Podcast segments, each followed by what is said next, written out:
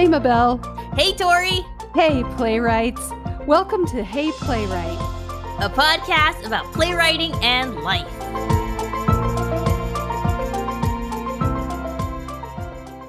Hey, Mabel. Hey, Tori.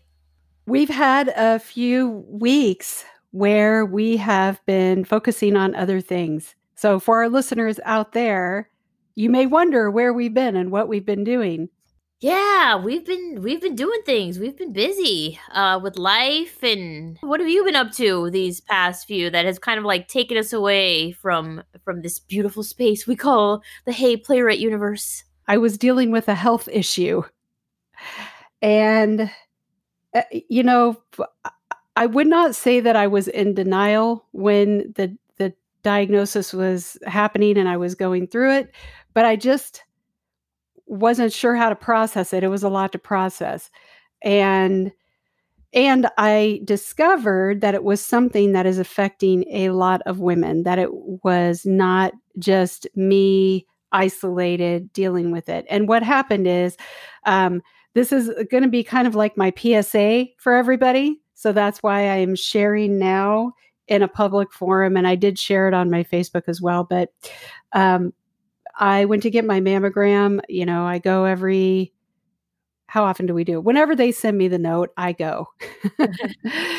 so I went, and as has happened to me in the past, they sometimes will ask for a second one because I have dense breast tissue. And so they will say, well, we couldn't get a clear reading. There was something that looked, we weren't clear. Come in for a second. So I did.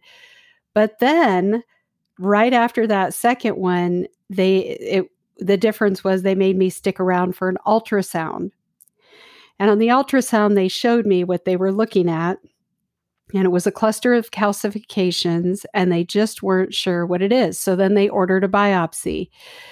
And uh, for anyone out there who's had a biopsy recently, I don't know if your experience was like mine, but it was very strange. It, it was laying on a massage table where you put your boob through a hole.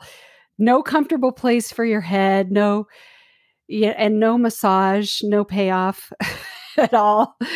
But the uh, but the the doctor works from underneath of you to do the biopsy. It was really uh, fascinating experience and one that for people listening, I hope that you don't have to go through.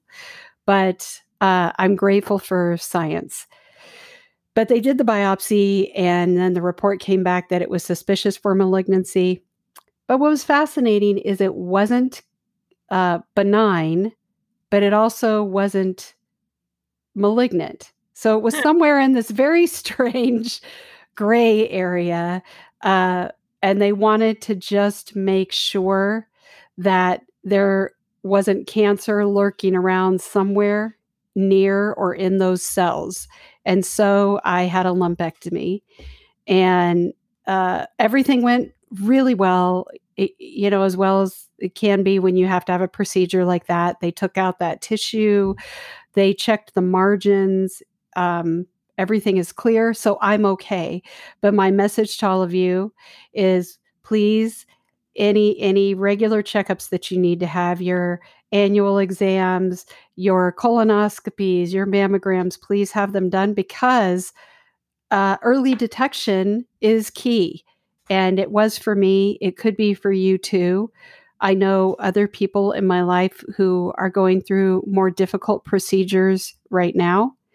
And, um, you know, they're, they're, they're working their way through it. But what I'm saying is that the earlier that you can find it, um, the more chance you have of having to go through less, you know, less, not having to go through the more invasive procedures, things like that. So please, please get get your checkups. That's a that's my PSA. That's what I've been doing. I've been healing, and uh, I'm so grateful to be back. And Mabel, what? Uh, uh, let's hear some good news. Let's hear some exciting news about well, what you've been doing. well, I just want to say that good news is that it, that it seems like we're we're good, right, Tori? Like yes, as yes. health, like so that's that's the best news. That so, is the best news. Yes, yeah, thank yeah, you, so, thank you. Um, so as far as me, I mean, so I went back to school. I had this brilliant idea that I was going to go back to school. So I'm doing that. Um, and so I'm currently uh, pursuing my PhD in education for social justice uh, and wake up every morning um, wondering why. And then I read some articles and then understand my why. But it's definitely um, it's definitely been a challenge to be to be back in school. I mean, it's been a minute since I was in school, but I am really enjoying it. And that has actually also coincided with all this other stuff because, you know, I'm in school, but but my playwriting biz continues, right? So so I'm working on projects. Um I was in Arizona recently. Like I was there for 2 weeks um working on uh, the workshop for my play Loteria Game On, which was a 2021 Reimagine uh, grant selection grantee. I was a grantee. Yeah, you were a grantee. I was a, a grant recipient. The grant recipient. um, yes, and so so I got to workshop that play at Teatro Bravo in Arizona, and it was an amazing experience. Um, working with phenomenal uh, talented creatives. But I'm back here now.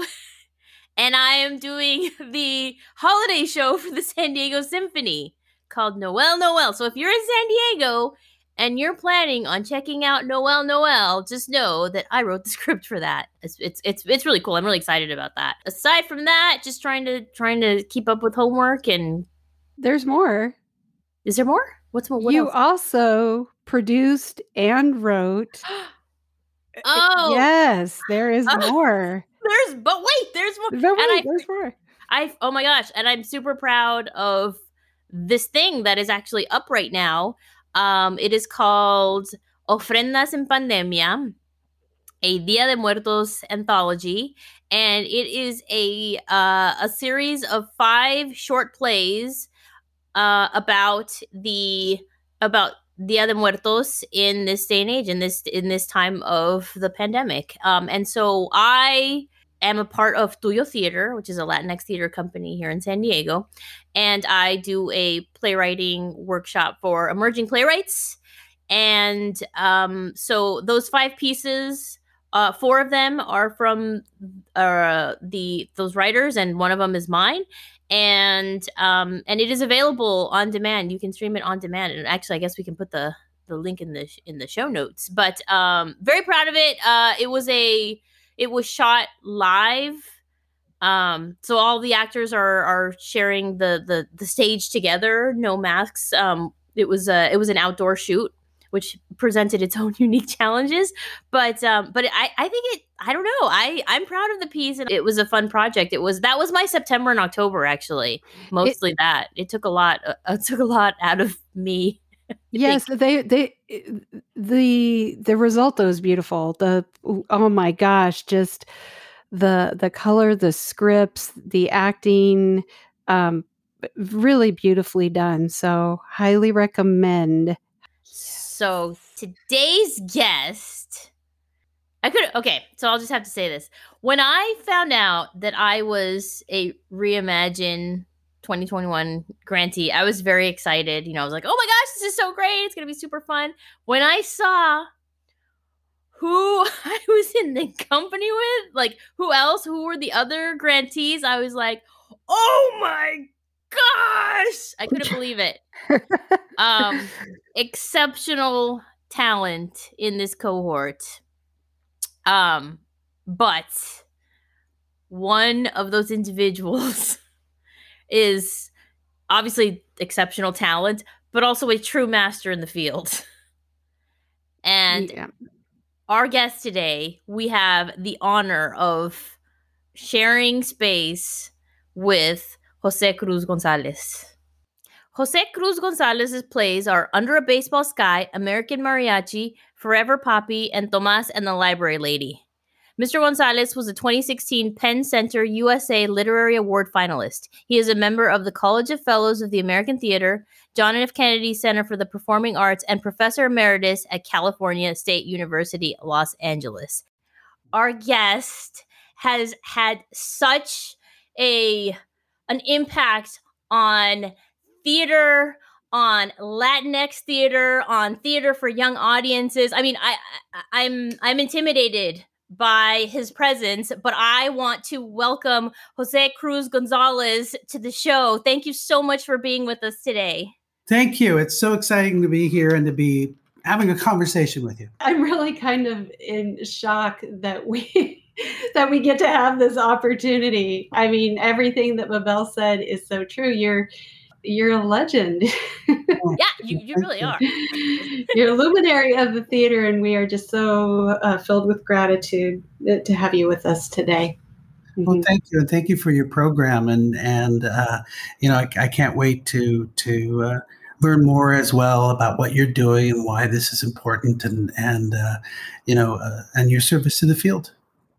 Thank you. Thank you. Thank you. All right. So let's let's start from the beginning. I'm going to make this a lot about your your work and how it has impacted me but i came to theater later on in life and so i would love for you to talk about how you how you started out because because that was similar to you like how did you get to theater well i didn't get to theater really until i was in college i went to the university of california san diego uh, and i wasn't even a theater major i was a us history chicano um, studies um, major uh, and um, while I was there, I learned of a um, a class that Dr. Jorge Huerta was teaching. And Dr. Jorge Huerta was the first Chicano to get a PhD in theater in the United States. And he was there teaching his teatro class, his Chicano theater class. And so I took that class. I think it's it all began before that with taking an acting class because I was thinking that maybe I would, uh, after undergraduate school, maybe try being a lawyer or perhaps maybe a historian. I wasn't quite sure, and I was very shy. So I thought, well, I'll take a performance class and see if that helps me in you know my future. And you know what? It it taking that acting class just really moved me in, in in in ways, and so I began to take other theater classes. And Dr. Huerta's Chicano theater class was one, and and he was the one that introduced uh, me to Chicano theater, Latinx theater. Uh, and it would start this long journey of, you know, dreaming of one day of working with El Teatro Campesino, the Farm Workers Theater, or Teatro de la Esperanza in San Francisco. And, you know, I'd, I would spend years cultivating those relationships. Um, and so that's where I first began was was uh, at UC San Diego working in the teatro, the student teatro group that they had there. And so, had you heard of Teatro Campesino prior to your time at UCSD? So I didn't have any, uh, uh, uh, you know, knowledge yet at that time of Teatro Campesino. It uh, it wasn't until, like I said, school. But mm, yes, you know, my my my my family were farm workers.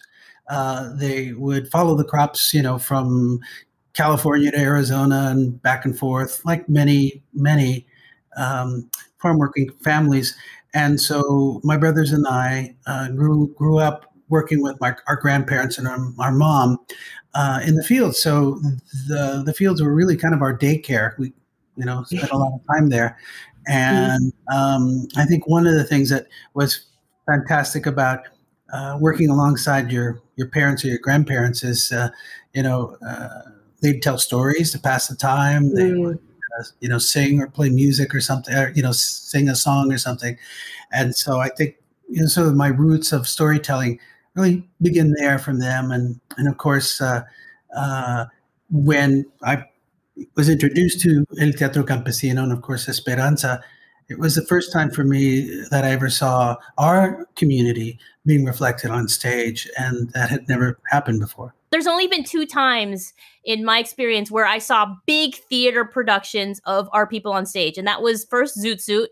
Mm-hmm. Um, and then mm-hmm. you know where the actually I look around and the whole audience is Latinos basically. You know, it's it was it was something that was just like shocking to me. And then the second time was when I saw American Mariachi, and I just mm-hmm. it, it was a very emotional experience because um and I grew up listening to mariachi music and and just seeing that on stage, I was like, oh my gosh, this is really happening. And and and to hear of the enormous success of that production has just been just just a very powerful, moving experience for me. So, you having experienced that early on, like how has that? How did that influence your work? Because you know, it's it, it theater is not necessarily welcoming to people who are not of a certain a certain um, background, I suppose.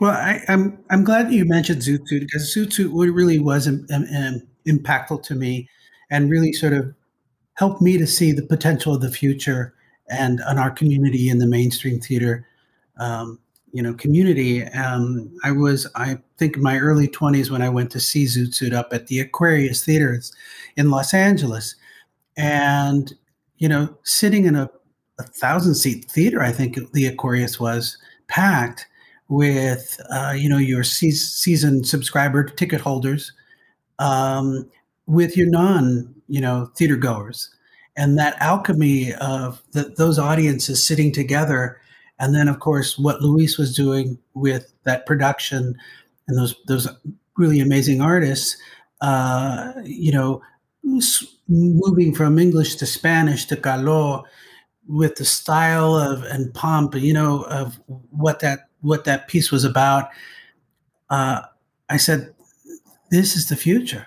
This this is this is a, a way of seeing the future," and so that really did help shape me to see how that eventually could that that I could go in that direction. Now, I didn't start out as a playwright. I started out as an actor, uh, and and then trained as a director in graduate school. And so I my playwriting career really started much later, like yours. So, how did you get into playwriting? How did that happen? You know, I uh, right after graduate school uh, at, at, UC Irvine, I had, um, was working on my Master of Fine Arts in Directing because uh, uh, after I graduated from um, UC uh, San Diego, I decided I wanted to do theater. So I went to to Arizona State University and got my master's degree in theater there. And so one of the things that that influenced me there was they had a great program of theater for young audiences. Oh, did you work with uh, Johnny Saldana? Yeah, mm-hmm. I went to. I got my master's there too. So. Oh, awesome! Yeah, teacher, t- teacher of mine. So so I was introduced to the theater for young audiences there. You know, once I finished, I came to Irvine. And while I was at Irvine, one of the things that I had decided to do was to begin cultivating Teatro Campesino and Esperanza, because that's where I wanted to go. But I wanted to get advanced training. So maybe I could help, you know, the next sort of level of, of work that maybe could happen. But at the same time, what was happening is um, I was working at the EOP, the Educational Opportunity opportunity program at at uh, UCI, and uh, Manuel Aguilar, uh, Manuel, I can't, can't Manuel's last name. It'll come to me anyway. He he um, was working. He was the director of the EOP program. He says, "Hey, you know, I just worked at South Coast Repertory, and they were working on a a project about immigrants and refugees, and um, you know, th- you might want to reach out to those folks." So I said, "Okay." So I reached out to them, and they said, "Well, come on down, let's meet." And as a result, I would start to work at South Coast Repertory on just little projects uh, over the next, you know, year or something. And uh, they came to see my work. And so, uh, you know, this sort of entered a whole other world for me. So from going from Arizona, um, you know, a- ASU to SCR, learning about theater for young audiences, and then new play development at South Coast Repertory mm. was like just completely blew my mind. And then I, and I began to start thinking, well, could we could we do this with Latino writers? Could could that happen? And uh, so um, at that time, I was anticipating that I'd go to um, you know hopefully to San Juan Bautista or to San Francisco. Uh, but at the time, Campesino had should have shut its doors down for a while, and the opportunity came at South Coast. They saw some of the work I was doing there as a director and said, We want to nominate you for a National Endowment for the Arts Directing Fellowship. And so, you know, I said, Cool. I was excited and scared and all that. But we we applied to the to the NEA and we got this grant. And it, only seven were awarded across the country which then gave me the opportunity right out of grad school to work at South Coast Repertory as an assistant director. Wow. Um, but one of the really cool things was some sort of project that was a culminating project. And that culminating project was the brainchild, my brainchild of saying, can we marry new play development with Latino playwrights? And when I pitched it to the artistic directors, you know, their question was, are there Latino playwrights? you know, and so we're talking about the, the 80s, you know, really in mid 80s, early 80s. And I sort of said, yes. And I crossed my fingers and sort of said, yes. And they said, okay, let's do it. We'll just try this thing once and see. That's it. And you know that, that was there's nothing else other than that. And we put out a national call, and lo and behold, we got 109 plays submitted by Latino writers. You know, uh, and we ended up bringing eight of them to South Coast. And this was the first time uh, mainstream theater was doing something like this, where you had uh, Latinx writers and that meant now we had to find actors and meant we had to find directors and we didn't have yet dramaturgs we didn't have a whole lot of that yet. You know we just had they were actors but didn't even know who those actors were. So it began a sort of a ball rolling in terms of new play development. And so that first year we ended up bringing in these eight and actually the, the, the surprise was that we ended up producing two premieres the following year lisa loomer's birds and also um, Arturo Giron's. Then started the program. We said, well, let's do it. It got a lot of attention, by the way, around the country, and people came to see it. So this new play festival actually then began. And so the, the Hispanic Playwrights Project would last for 19 years. And a lot of you know Latinx writers would be coming through those doors. Some really amazing artists. Uh, I, you know, ran the project for I think the first 10, 11 years. And then my colleague, Juliette Carrillo, who now teaches at UC Irvine in the directing program, uh, ran that. Uh, and so, you know, it was a really fantastic time for our community of artists because most of them were isolated, working in different pockets of the country. But finally, to bring them together to see that they weren't alone with talented actors and then eventually directors and dramaturgs that, that would evolve out of that. And the real beauty, beauty, of course, is that a number of those artists would also go on to teach at universities around the country. Mm. So, wow. you know, never imagined that impact, but it was, you know, a, a real gift um, to be able to be a part of that. I know some of the names that came from the um, Hispanic Playwrights Project. I mean, it's a pretty impressive uh, a group of of alum that doesn't continue on today. So, is there anything today that that that is where it's a uh, a nurturing environment on a larger scale? Well, there you know there's so many new play development programs across the country. You know, the level of our artistry has continued to to rise. You know, and those artists are working in mainstream theaters as well as small theaters, and and I think that's a really beautiful thing and healthy for for the theater. Um, I know down in San Diego Rep they have a Latinx New Play Festival. You know, run mm-hmm. by Armand, uh, and uh, you know, so so there are a number of number of places, but the, you're right off just the top to say that um, it's really great that that those programs are, are are there because it's what's really important about new play development is giving the opportunity to those writers that are coming up, those emerging playwrights. You know, um, for example, in the TYA world, both you and I are involved with the Reimagine, um, uh, you know, right now program where uh, they did a national call for plays, playwrights writing for young audiences, BIPOC artists, and I think 119 playwrights submitted work, and and you know that's huge, and in particular for our field of theater for young audiences because those stories are much like the regional theaters, you know uh, we start to catch up there in the TYA world.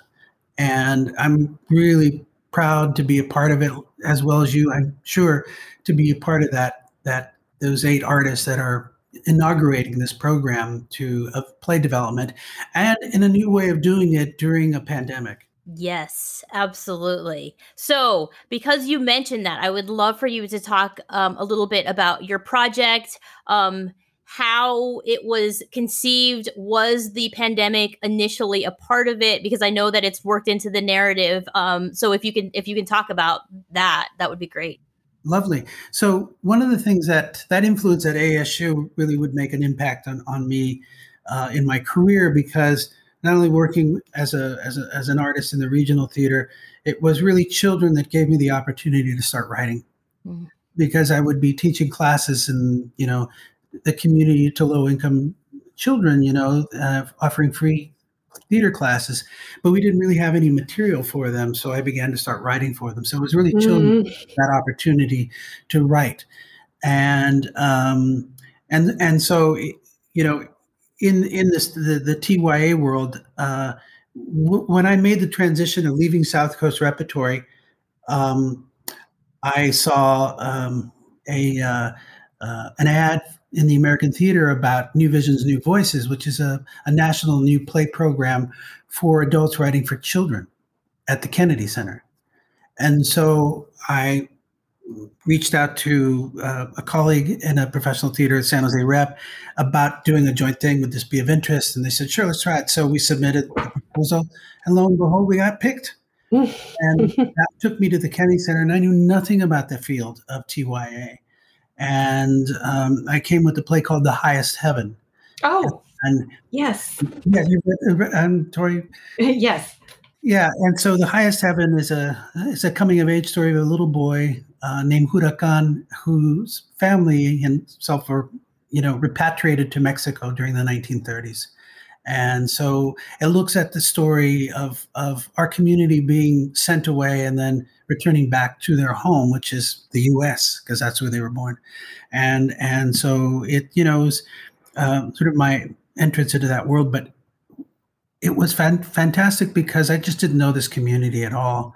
And I would come to love this community and continue to return back to writing for young audiences because, uh, you know, uh, at that time, again, it was just very bare in terms of trying to tell those stories, um, you know, about our community, much like the regional theaters had done been before where they just didn't have that talent yet or didn't know how to find that talent or didn't maybe care to find that talent right but they were there it's just a matter of finding the right materials to to bring them together so how did you get to to your reimagine project yes to thank you. Pia. yeah that's a long long way of getting to Pia's Wondrous Adventures in Taxlandia. That's the title of the, the piece I'm working on. And it originally was a, a different play. I was working with a company in Rancho Cucamonga, um, led by uh, Medea Hepner. And um, we were going to do actually mariachi tales. That's what we were going to work on uh, for, for young people. And then the pandemic hit, and the city, who owns the theater, runs the theater, shut it down. So Medea was out of a, you know, all the whole staff was gone, and and I was going to be working with a director named Robert Castro, and and Murray, that's my dramaturg, Medea, and uh, they said, "Do you want to still work on this?" I said, "Yeah, I'd like to keep working on it." So we we kept working on it, and then the Reimagine grant came, and I decided I'm going to apply for that because this will give us the development time if we're fortunate enough to get it and we got it you know?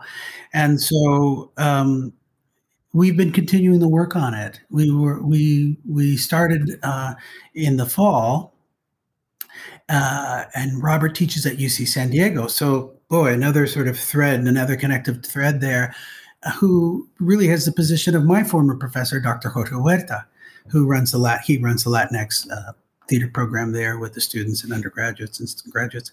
And um, he said, you know, we have I have this opportunity. I have eight design students, MFA design students, and they need a project. Do you want to look at exploring PIA, the world of PIA, with these students? And so I said, let's do it. So in the fall, we we went and gave them prompts visual prompts to, to, explore what this world could be because it's a world uh, that we're, we're trying to look at um, Mesoamerican creation myths, but we're also trying to pair it with sort of a Chicano Latinx sensibility of today and mash them up. And, you know, so it's a mashup of musical theater, puppetry, to- toy theater, uh, graphic novel. And so that's what we were exploring with all these different storytelling tools and see how we could use them. And so um, we're so we we learned a lot from that, and and we we uh, are now in the next phase of the project where we're uh, we brought in four professional actors to help read the play, but then we're, we're, we're you know, and I can hear it and make changes. But then we're going to drop into this coming week. Actually, we're going to be working with seventh graders because I wanted to. I'll tell you, the best dramaturgs are children. Yes, I will agree with you 100%. Right? So we're going to drop into a seventh grade class and have read one of the episodes. So Pia's seven episodes of story and ultimately it'll culminate in a play. But the way we're seeing it in this digital age during the pandemic is we can drop into this digital world and tell stories that way. And so we're working with seventh graders uh, on Tuesday, and then uh, this later in the week we'll be working with um, uh, third graders, and then eventually fifth grade class. So different classes, different places around you know California, and the other component is that we've reached out to experts. We wanted experts in the field to also give us feedback on the work. And so, for example, there's a, a scholar who's, I think, in the divinity school at Harvard named David Carrasco. And David is a Mesoamerican scholar. So David is going to, you know, read the play and we're going to have this what do you think? What what's wrong? What's right? Right? You know, mm-hmm. we also have a, a PhD scholar, uh, PhD candidate at UC Santa Barbara, who Erika is her name, and she's working with children and trauma, in particular Latinx children.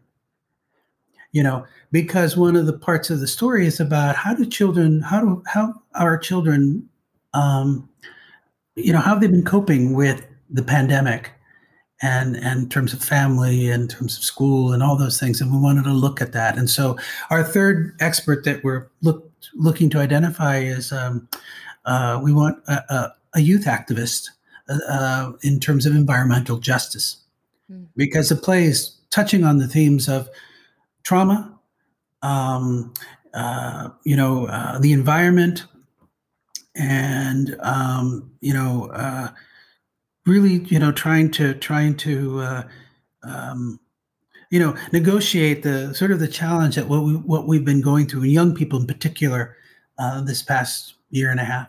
Because of the pandemic it became a digital um, piece right? Is this your first time working in like creating for that for that medium no you know i've mixed around a lot as a storyteller i've, I've learned to to experiment um, you know doing puppetry work shadow theater work um, uh, I've done, you know, multimedia work. Uh, but this time, what I wanted to do is bring all those elements together and, you know, see how we could push the form. The story. So you're a puppeteer as well? Well, I'm not a puppeteer, but I write for puppets, and I've worked with puppeteers, and I've you know, and I love working with puppeteers, and I have a number of plays that are puppet plays uh, that we we've done, and and so um, you know, it's just pulling those different experiences and saying, okay, let's mash this up, throw it in there, and see what we can do with a team of artists, really creative people, and reimagine how we might tell a new creation myth set for the 21st century. It just wow. sounds like it's going to be visually stunning. Like it's been it's been really fun because I think one of the things um, that's freed me uh, you know, in in the drafts that I'm working on, is I can tell it as a I can tell it as a film if I want, but it also reads as a book. It reads as a graphic novel. It can read as an audio. You know, I could like a like a podcast. It could, you just hear the storyteller telling stage directions, but you know, it cuts to here. There's this image here. There's the, and so you know, and ultimately we'll have to arrive back into a room with all the creatives to begin to really unpack how does what is that how does that work in a three dimensional world? Oh yeah, a live audience. And then how do you imagine getting it out to the community, to the community that that you're really writing for, right? Yeah. Yeah. So we the, the, the, the plan is that eventually we want to create these episodes that we can actually drop into classrooms prior okay. to the children coming so they can actually see it in that form, uh, which would be a mashup of graphic novel, of film, puppetry, you know, toy theater. But then when they come to the st- when they actually come to the stage, they'll know the story, they'll know the world. But now they're going to have a different experience in a live wow. theater that you know will just be sensory. I mean, in just so many ways that that we don't know yet what that technology can give us. Oh. yeah, no, it it sounds it does sound incredible. I'm just going to echo what Mabel said. I know Mabel had and I were talking about this before we all logged on about mariachi music and that you learned to play. Is that right? So did you learn to play before you started writing the play or how did they inform each other? How did that come about? That's a great question. So, you know, I was a professor at California State University for 30 years. I retired about two years ago.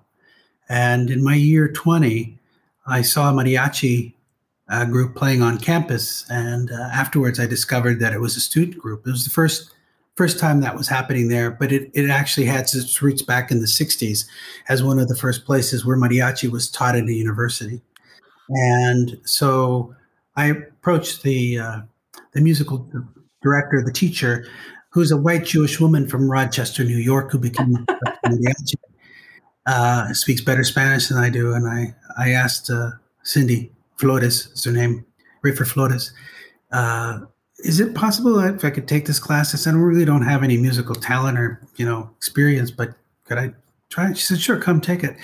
So I knew nothing about mariachi. you know, when they would say, "Okay, we're going to start on the downbeat," and I'd go, "Excuse me, what's a downbeat?"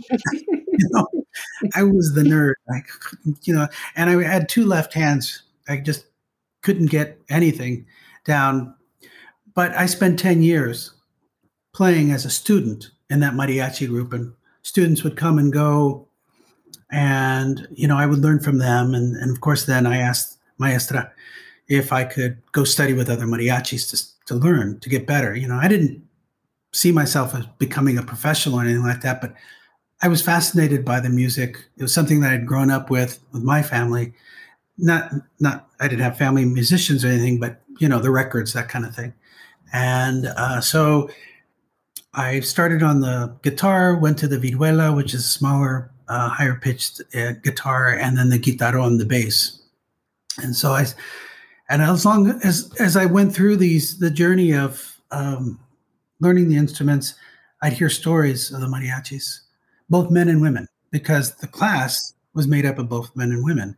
And back in the day, in the 70s and earlier before that, mariachi music was, um, you know, passed on from father to son, not father to daughter. And that changed in the 1970s when young women began around this country, you know, to say, we want to play it. And so it was an act of resistance in a way, whether they knew that or not. Uh, and I found that to be really compelling as a story. And so the other part of the story for me was meeting uh, Laura Sobrino Cano. She was a woman who grew up in my little hometown up on the central coast of California. She was six foot tall violinist, classically trained violinist, who didn't speak Spanish, but she took this this class at UC Santa Cruz, and it was mariachi, and she fell in love with it, and she would eventually become one of the pioneers that would train the next generation of both men and women mariachi, and and also you know one of the one of the early pioneers of playing with men.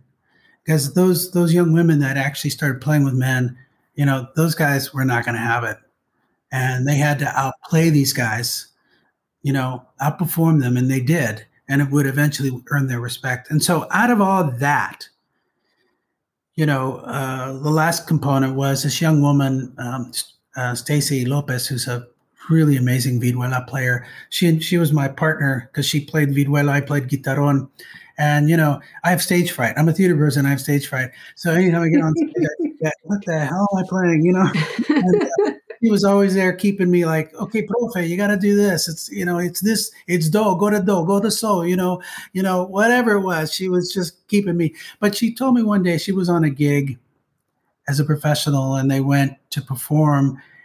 I, I don't know if it was a house or wherever, but there's this little old lady there in front that they were singing to, and she only wanted one song. And for over an hour, they played that one song, and she would just light up and sing along and I, I began to think about music as memory, you know, because in the mariachi world, you know, um, for an immigrant community, mariachi is really important because it's it's a connective tissue to the past, to the to the country, to your ancestors, um, and uh, mariachi is there at the beginning when you're when you're born, you know, your birthdays, uh, your baptisms, they're there when you get married, your quinceañeras, and they're there when you die.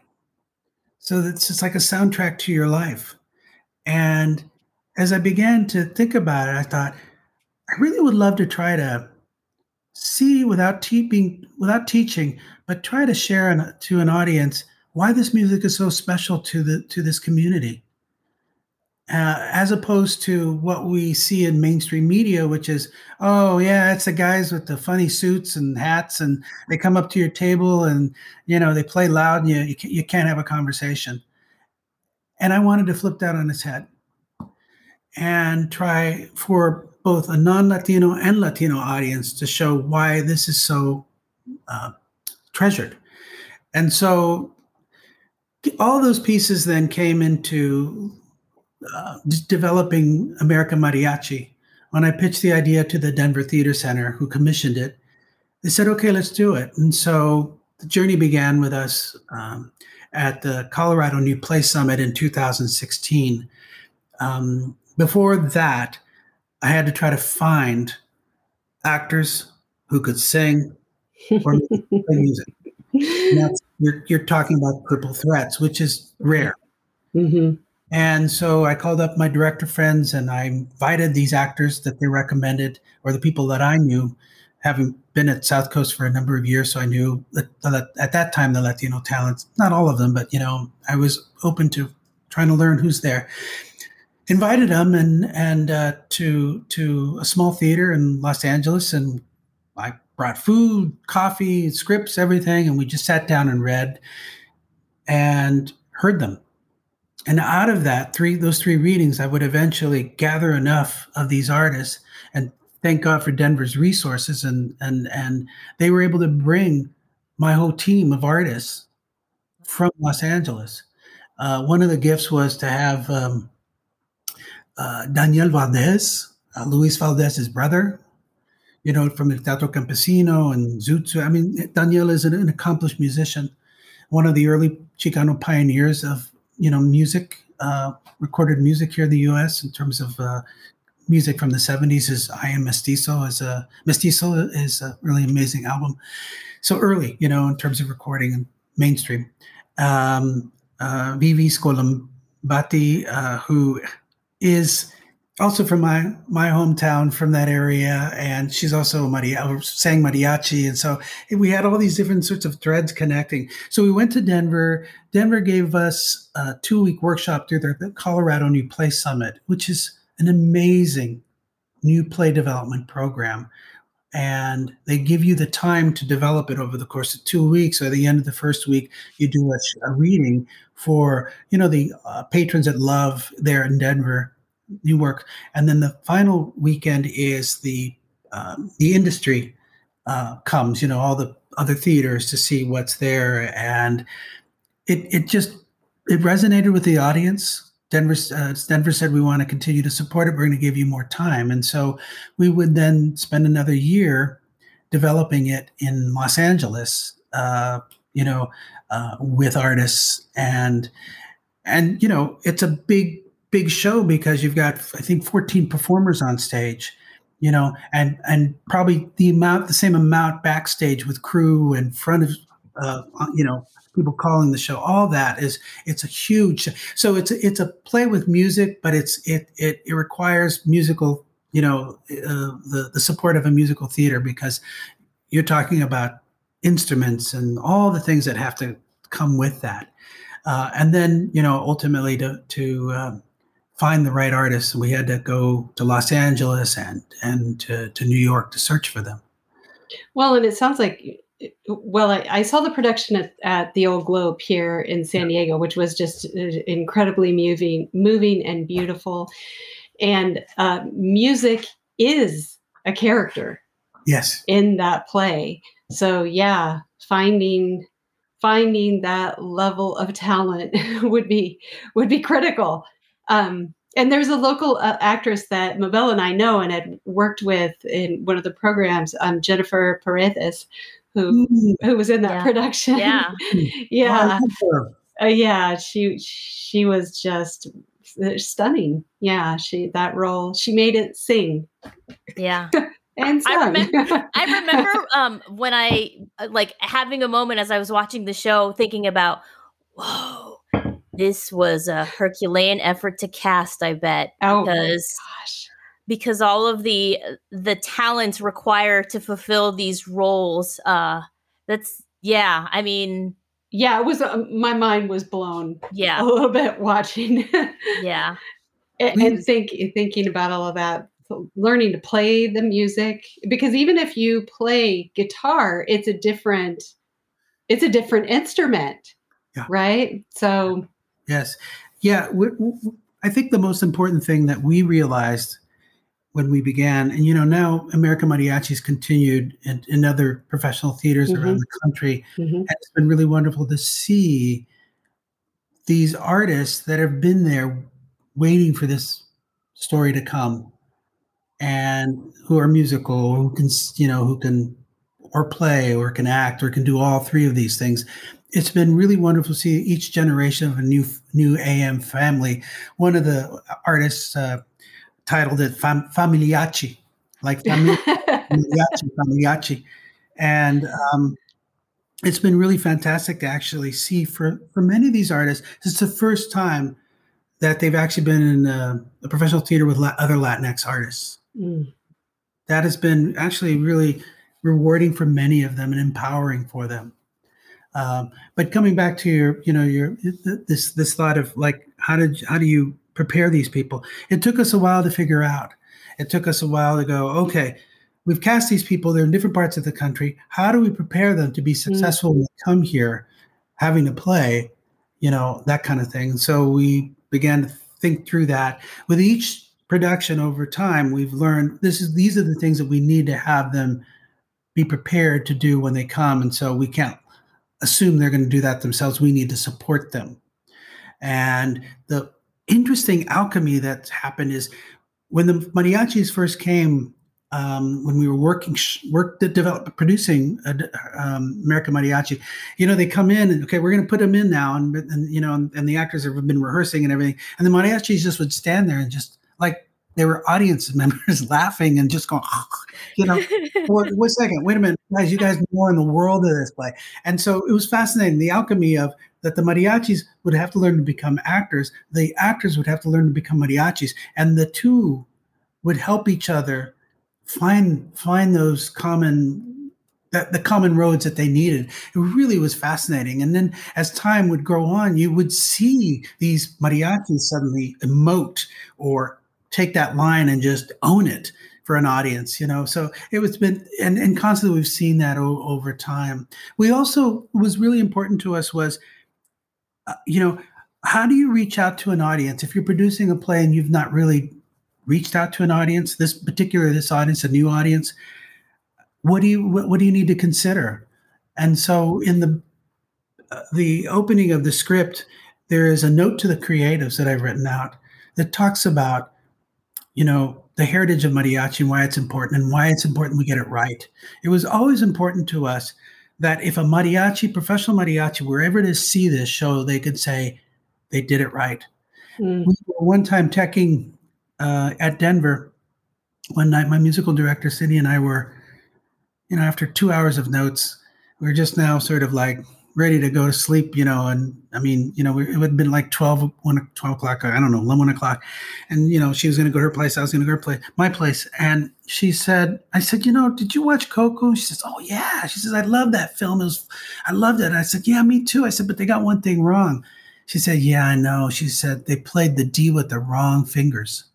So in mariachi, uh, you, uh, you, know they they play with uh, they they play the D chord in a different way than the sort of traditional D chord is played by most because in mariachi a lot of it is about economy of motion because you're often playing some really fast songs and these are short shortcuts to to to to to move. And so we and Cindy's husband uh, Pedro Flores is a world class uh, vihuela player he's played with the best mariachis. And so when he came to see it, he said, Yeah, you guys got it right. So mm. an affirmation. wow. Yeah, we did it right. We did it right. Oh my goodness. That's yeah. so incredible. Okay, so here's the asking for a friend. If you could add another face to Mount Rushmore, who would it be and why? Well, if it's a politician, Obama. um, but if it was somebody who I adore and love would be my mom. Mm. She she was a young young woman, widowed mother at 29, raising four little boys, and she she did well by by us for, you know, she took care of business. Beautifully said. Um, thank you. And now we'll transition into a writing prompt. Yeah. Sure. So one of the writing exercises uh, is short, it's quick, uh, and I'm sure other writers have said it. Um, but uh, I would say, just I'll give you two examples, and then you can decide which one you want to. But one of the writing exercises is to write three, five, even ten most memorable things in your life. Right? Writing is about discovering, and then there's layers to peel back before you actually find gold. The other um, exercise I've done before in the past is to, to, to tell a one minute story, but don't type it. Just grab your cell phone, hit record, and make up a story in one minute. Then uh, transcribe it onto your computer and then see how it changes as you begin to deep, you know, explore it and see where that might take you. Wow. You know, the, the thing to me, I always just tell people is that in the plays are already inside you. It's just a matter of you finding them to come out. Yes, I I was watching an interview with you, um, you and oh gosh, what was his name? David. David Ivers. Ivers, Ivers? yeah, the South Coast rep, one mm-hmm. from February of this year, and you were talking about this bank deposit of ideas that you have and that really stuck with me. I went oh yeah i have a, a, card file and now i do it on my phone you know i keep notes. But i i love that because those are yeah all those ideas they're in you. And and uh, it was interesting hearing about your discipline too of how kind of what your routine is as a writer and how important that is um, to to have that, but also to have that bank of ideas that you can pull from at any time, you know, if you feel stuck or whatever. So Jose, five day or five or seven days a week, you wake up early and write like the cup of coffee and seven days a week. Much. I mean, there sometimes on Sundays I go, I don't feel like it, you know. but uh, yeah, and you know, it just it calls to me. I, you know, when I first started out writing, you know, it wasn't. It's a muscle that you have to develop Mm-hmm. You know, you don't run a marathon the first time out. Uh, and the thing is, is you just kind of have to keep, you know, inviting yourself to come back. And maybe it starts with a minute, maybe it starts with two minutes. You know, those two, three minutes become 10 minutes. Then later they become 20 minutes. And, you know, suddenly you're in the zone running that marathon. And it could be five miles, it could be just a mile, it could be 20 miles. Um, and, you know, you have to be disciplined because most of the time everything's going to stop you from trying to be creative. You have housework, you got jobs, you've got family, but in pockets of time, you can be as creative. Wow, I love I, I love that inviting yourself to come back. It's always an invitation, right? Yeah. it's always an invitation. Oh my goodness. Ah, what a wonderful, wonderful conversation. I feel like we could we could go on for for many more hours. So hopefully you'll join us again and um and we can talk more about there's so much to your career oh and i'm gosh. sure and, and and what's to come too what's to come so um, we will definitely be watching for that Speaking of what's to come, is there anything that you would like to let people know about? Anything you have coming up? Well, you know, I, I'm I'm working on a number of commissions, uh, and and I'm just sort of waiting for for them sort of have the next stage of their thing. Everything has been on put on hold with the pandemic, and so um, you know, I hope uh, that uh, eventually, uh, under baseball sky, we'll see life at the Globe. yeah that's right see we didn't even talk about under baseball sky and I that's know. like that's our hood Yeah, ah It- it- okay so yes yeah, we. so- I, I had a list. i'm gonna say when when had a list. when that comes to the globe um we'll Yeah. definitely- no for sure for sure putting it out Oh, there in that the would be universe wonderful. yeah yeah. yeah it's it's uh, No, it will. The you know, slowly but surely, the world is opening back up, and even though, as as I've as I've said to you before, Mabel, we take a step forward, we take a few steps back, but I, I feel like progress is being made. So I am very hopeful that I will be sitting in a seat at the Old Globe, watching under the baseball sky. I hope we'll have a chance to have some coffee or something and just Oh, that chat would together be- and learn more about each of you as well. that That's would so be lovely. so thank you so much jose for joining us today and thank you thank you thank you Adios. Thank you. adios gracias Thank you. Wow. Jose, for the career and the impact that he has had on American theater and Latinx theater and everything he has done, he is so incredibly humble with all of that. I mean, what a lovely human being. totally i just i feel so validated hearing his story and and he had such an impact his work has had such an impact on on latinx theater and and also my own personal experience. I mean you know just seeing what what's out there what can be done and and how successful american mariachi has been and like showing people like hey um there are stories out there. It's not just one type of story that we need to hear or one one dominant ideology that we need to hear from on the stage you know so um yeah Well, and I love in American Mariachi that it is told from the perspective of the women of that movement. And I I I really enjoyed hearing the stories too about how the actors and the mariachis learned from each other during the rehearsal process and how they started to really create this family and blend together and share and their lived experiences. And um, i mean w- for me personally when i saw it at the old globe that's i really felt that bond on the stage. It translated to me in the audience. I felt that. Yeah. Mhm. And i was just like how did they cast this all that's, right. that's all i kept thinking i was like how who what who did this this is Yeah. amazing that it truly is a monumental feat. Well, just Yeah. like he was saying, it, you had to have actors who could sing and play, play. instruments, and and that they had to learn how to play mariachi, right which, as we learned during the course of the interview, is very different. Those instruments are very different. Yeah.